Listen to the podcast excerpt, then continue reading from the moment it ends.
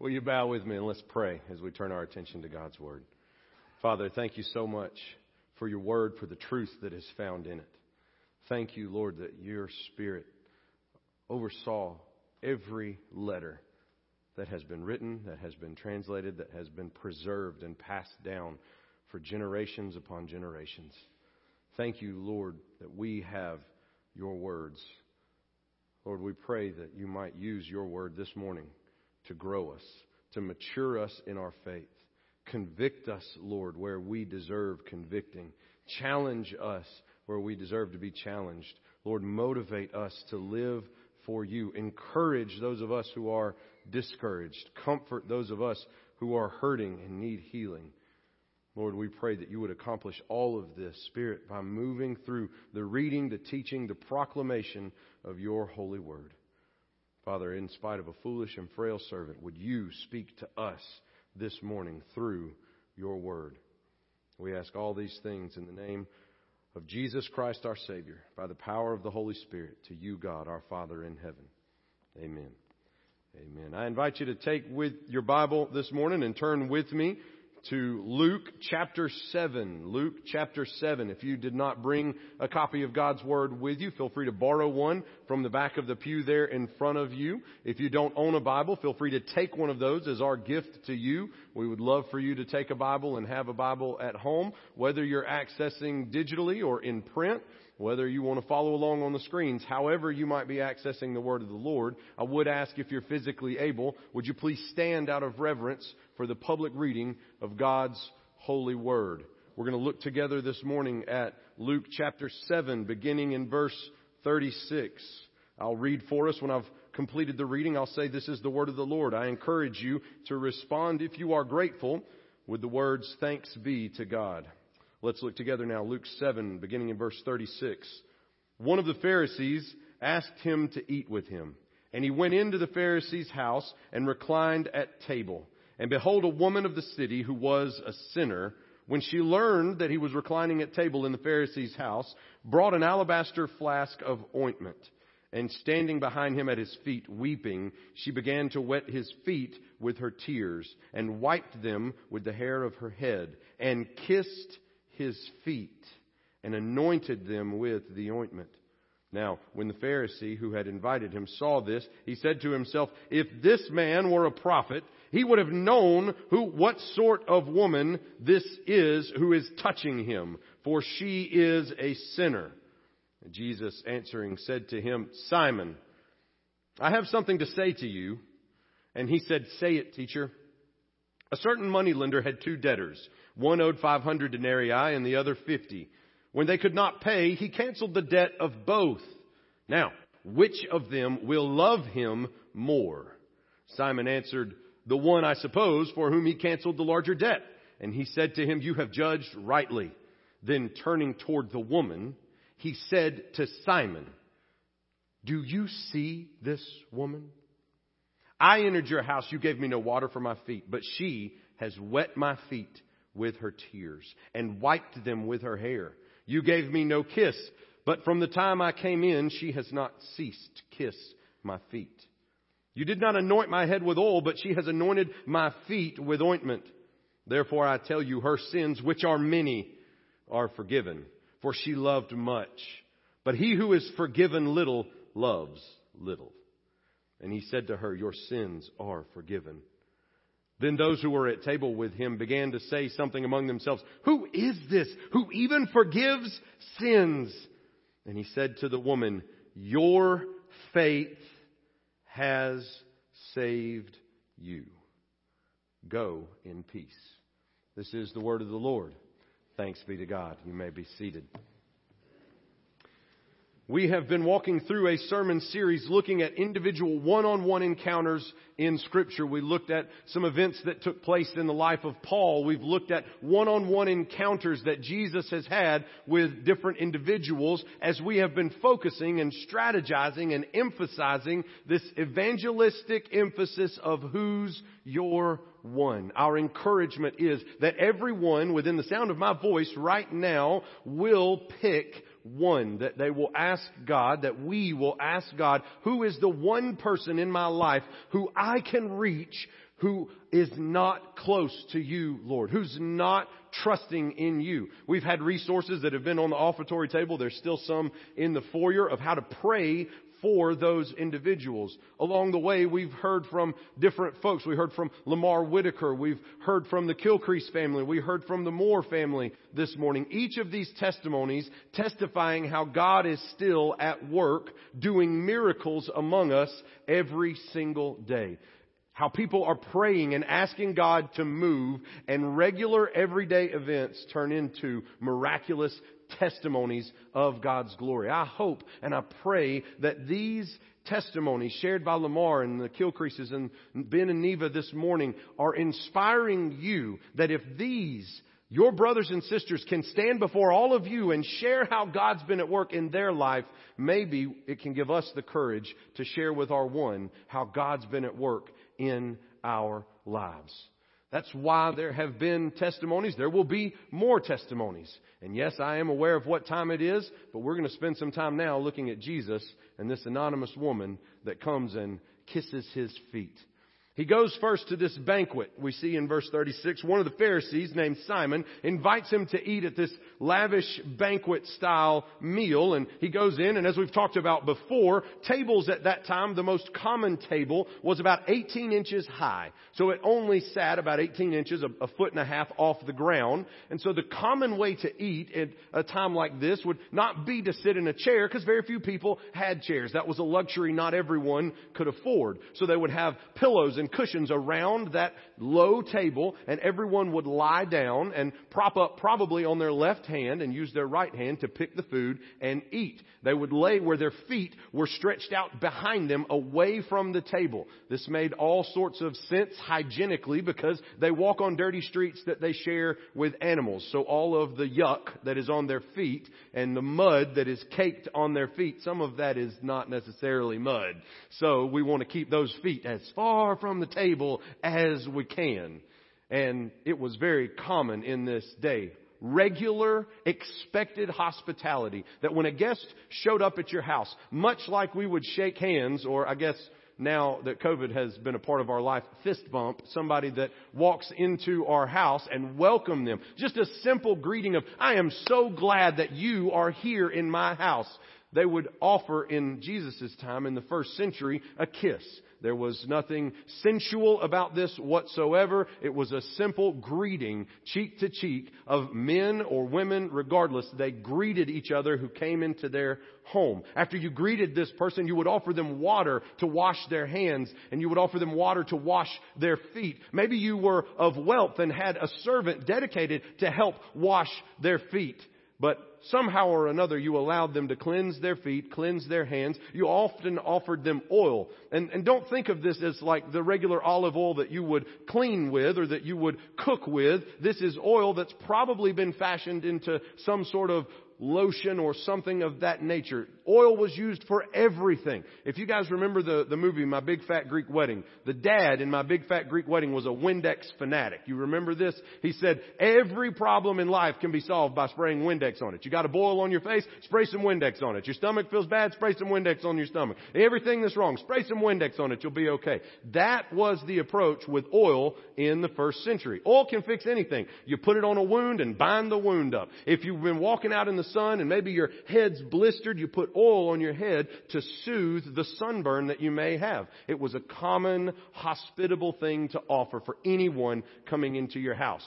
So we can gather from what Jesus says to Simon the Pharisee that Simon's not very friendly towards Jesus because even though he's offered for Jesus to come and eat in his home, he's done none of the standard, regularly expected, hospitable things that you would do for any other guest. So he is not in favor of Jesus or Jesus' ministry, but he has asked Jesus to come to his home. Another key aspect of a banquet or a meal like this is that you would not close your door. I know today that seems extremely foreign. Most of our front doors stay closed and locked tight. When people knock on the door, we go, what is wrong with that person? They are outside on our porch. Who is it? We get afraid.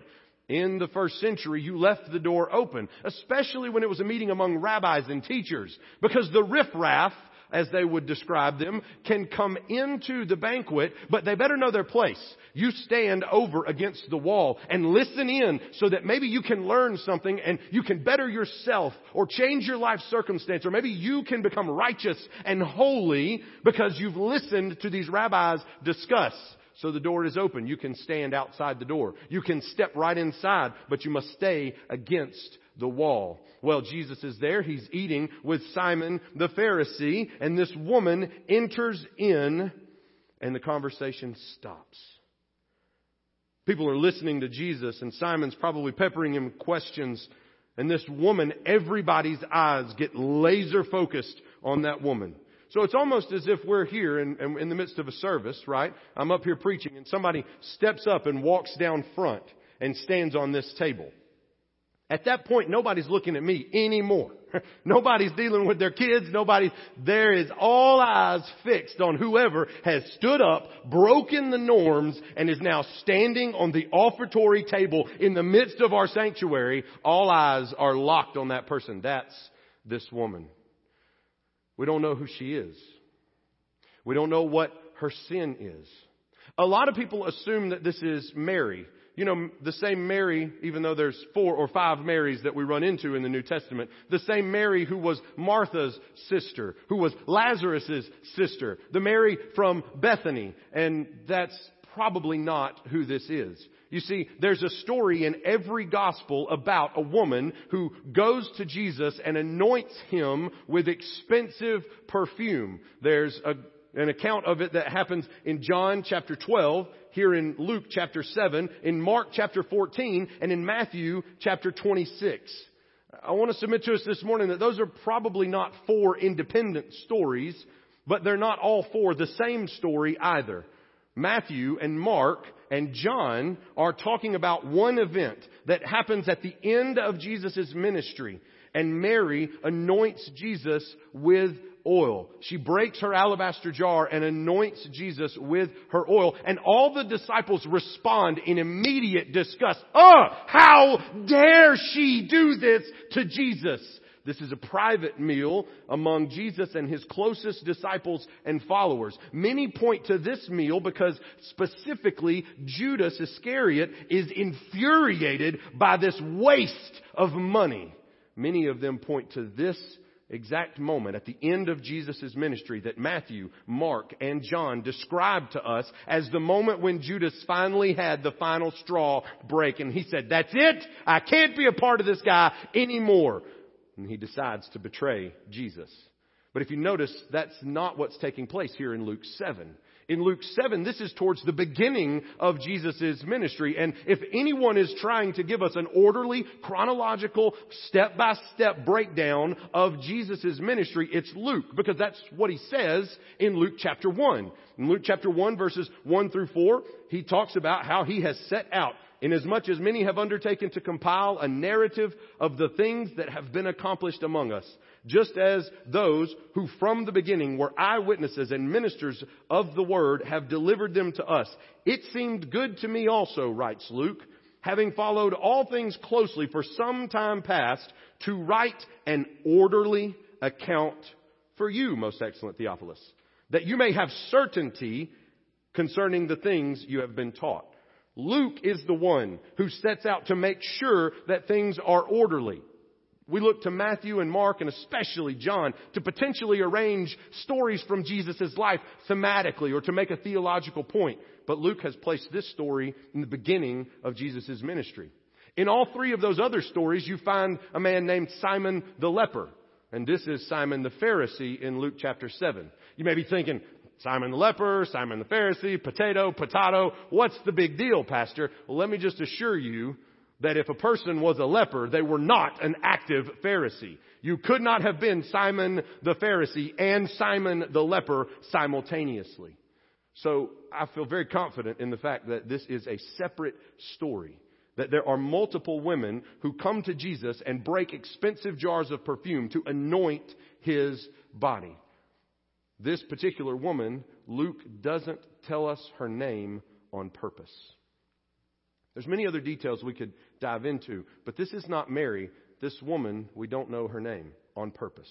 We don't know her sin on purpose. I believe with all my heart that the reason that we don't know her name and that we don't know her sin is because there's only two characters in this narrative that we can relate with.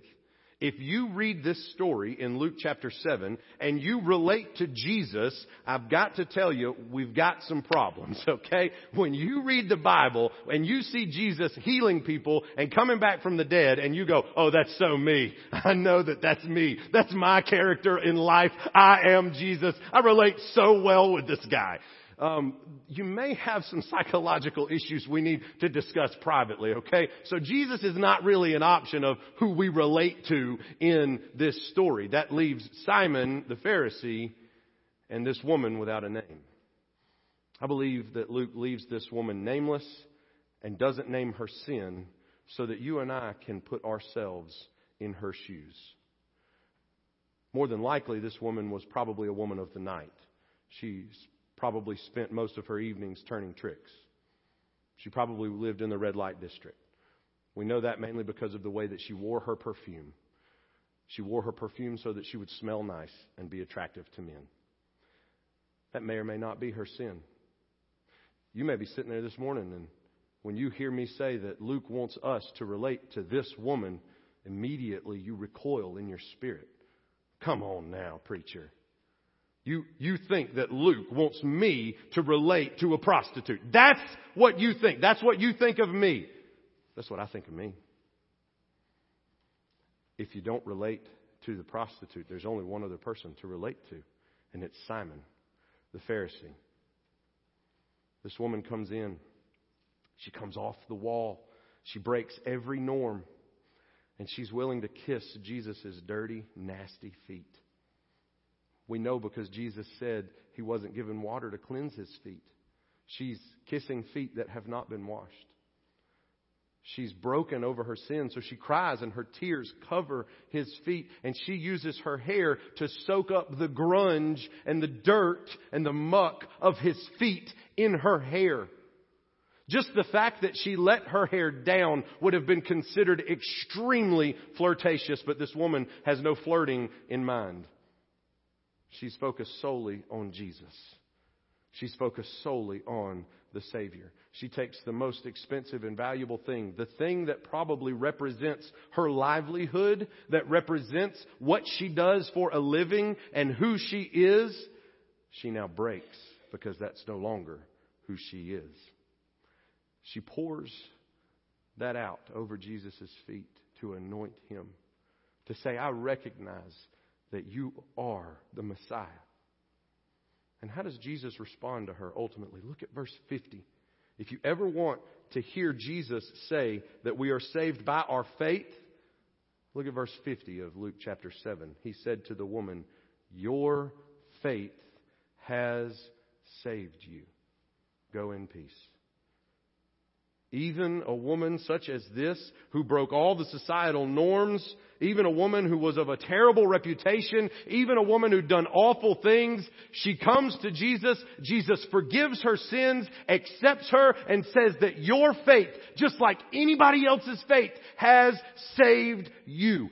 Anyone who comes to Jesus in faith, Jesus accepts and says, your faith has saved you. It takes faith in Jesus to be saved. But it doesn't matter who you are, it doesn't matter what your sin is, it doesn't matter what your status in life is. But Simon the Pharisee can't get past that. He can't move beyond that.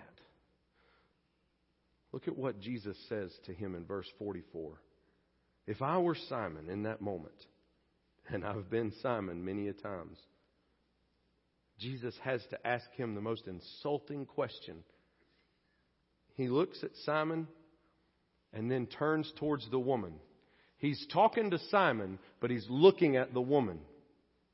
He says, Simon, do you see this woman? Duh. She's right here. Everybody's looking at her. Of course I see her, Jesus. That's not what Jesus means. Simon, do you even see this woman? Do you see this person or do you see a prostitute? Do you see this person or do you see her sin? Do you see this person or do you see somebody who is low and undeserving in society? Simon, do you see this woman? Folks, I got to tell you, I've, I've, been guilty of being Simon a lot of times in my life. Sitting up on my high and mighty horse, looking down at somebody else, thinking, Praise God, I'm not a sinner like them. How many times has that been you? Even as we pray about, God, lead me to my one. Lord, lead me to one that I might share the gospel with. But you know, make it somebody that's like, you know, like would be acceptable. You know? Like, I want to, I want to reach out to somebody, but like, Lord, maybe not a drug addict, okay? Because that's just going to bring a lot of drama in my life. I don't know if I can handle that kind of drama right now. I mean, Lord, send me one. I want to share the gospel with one. But you know, not somebody that's like in the category of a terrible sinner because, I mean, then people are going to think really poorly of me. All it took was this lady letting her hair down before everybody thought, oh, she's flirting with Jesus and Jesus is letting her. That's their first thought judgment is immediate. And if you're sitting there thinking, ah, I've never been like Simon, I would never be like Simon. Let me tell you all it would take. All it would take is we say amen after today's service. As we're leaving, a lady who's scantily clad comes and lays her head on Jason's shoulder or my shoulder to pray.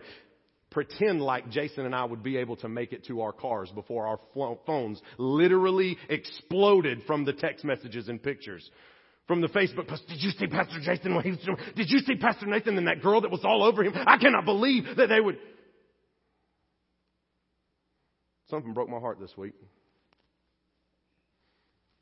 Somebody came to the church and said, Hey, I, have been reaching out to this person and this person. I just don't know that they'd fit in at Bethany because of their past, because of their history.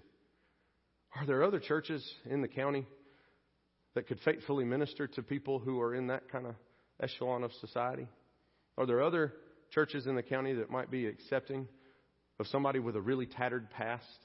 Somebody who's still really rough around the edges and still working really hard to smooth out those edges, but boy, they don't look like churchy people. That question was asked this week in those offices from somebody with a genuine heart Folks, how often are we Simon? How often does the Lord put one on our heart? But if we're serious, God needs to follow up with us and say, Do you even see them? Let somebody come into this church wearing tattered clothes for a month. All right, now, it's been a month. They ought to know that we dress better than that here at Bethany.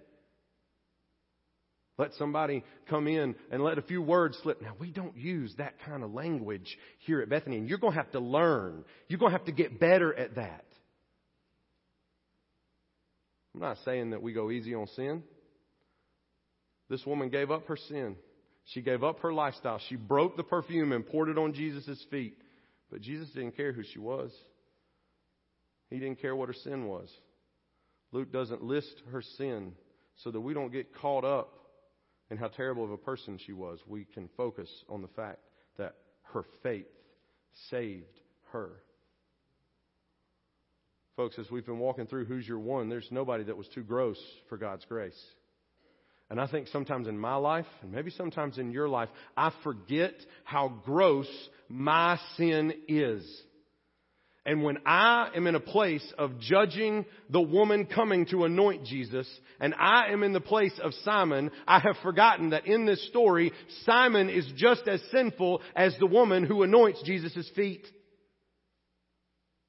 And when you and I are in the place of judgment, when you and I don't find our sin grotesque and convicting, when we don't think that we still need grace, we have moved into a place of sin that is just as deep and just as ugly as every cussing drug addict, sailor, person on the planet. And when God says reach all people from all ethnicities and all nations. He's talking about every socioeconomic status. He's talking about the druggies. He's talking about the prostitutes. He's talking about the business people. He's talking about white collar crime criminals, blue collar criminals. He's talking about the gospel is available to everyone and there is nothing that is too gross for Jesus not to save someone. And when we think that there is, we forgot how gross my sin is and how gross your sin is. Don't forget that but for God's grace, I would be this woman. But for God's grace, I'd have needles in my arm. But for God's grace, I'd be Simon and judging every person by how they look and how much money they make. But there's no room for that at the feet of Jesus. Because at the feet of Jesus, you find people weeping and anointing his feet, giving up their lifestyle of sin and saying, All to Jesus I surrender. All to him I freely give.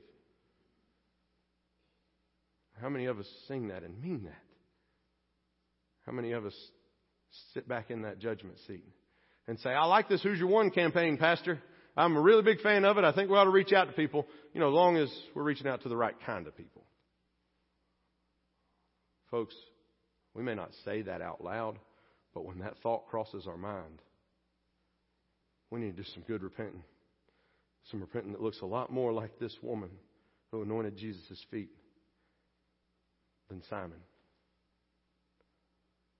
As I read this passage, I just want to insert our name in verse 44.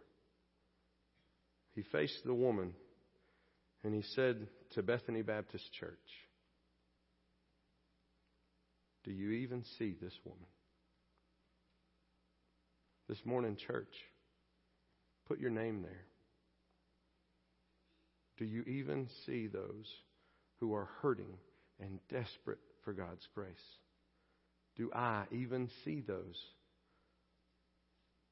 who we've put in another category but are desperate for God's grace? Do we do what it takes to love them and draw them unto salvation by any means necessary? Do we welcome them into our fellowship like we welcome those who are from a good life, who grew up in church, who don't have bad language and don't do bad sins? Do we really see people who need Jesus? Or do we look right past them? the way that Simon looked right past this woman. The last thing I want to leave us with this morning Jesus loved them both. There's hope, there's salvation, there's redemption for Simon the Pharisee and for the woman who has all sorts of sins we don't know about. Because Jesus let the woman do that to his feet, but he also was willing to go to Simon's house to eat. He would eat with the Pharisees. He would eat with the tax collectors. He would eat with the sinners. There isn't anybody that's in a category that is too gross for God's grace. So whether you're Simon this morning or whether you're this woman, God's grace is sufficient for my sins, and God's grace is sufficient for your sins. Would you break your jar? Give up your former life and trust in Jesus. If you will place your faith in Jesus, your faith will save you. The same way that this woman's faith saved her. Let's pray. Father in heaven, thank you that you are willing to save any and all of us. Lord, you are so good. I, know beyond a shadow of a doubt, Lord, that I don't deserve your mercy, your salvation, the redemption that you offer. I know that I am a sinner and I am Simon so often, Lord. God, thank you that there's still grace and forgiveness for even sinners like me.